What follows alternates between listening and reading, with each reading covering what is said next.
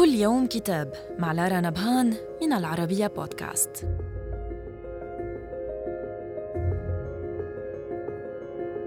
كتابنا اليوم بعنوان تاريخ النشوء في البدء كان الهيدروجين من تأليف هوي مارفن ديتفورد وترجمة محمود كبيبو وجاء في تقديمه يكثف ديتفورد في هذا الكتاب نتائج مختلف العلوم بطريقة ذكية وموضوعية وممتعة ويقدم عرضا شاملا عن نشوء وتطور ومستقبل المادة والحياة والحضارة البشرية.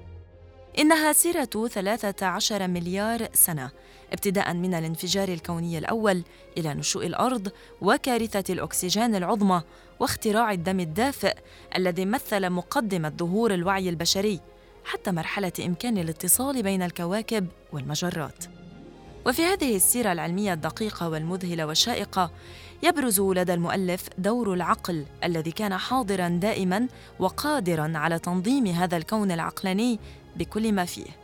ومن هنا تأتي فرضية هذا الكتاب: لقد وجد العقل قبل أن يوجد الدماغ. صدر الكتاب ضمن سلسلة علوم عن دار الحوار، وإلى اللقاء مع كتاب جديد.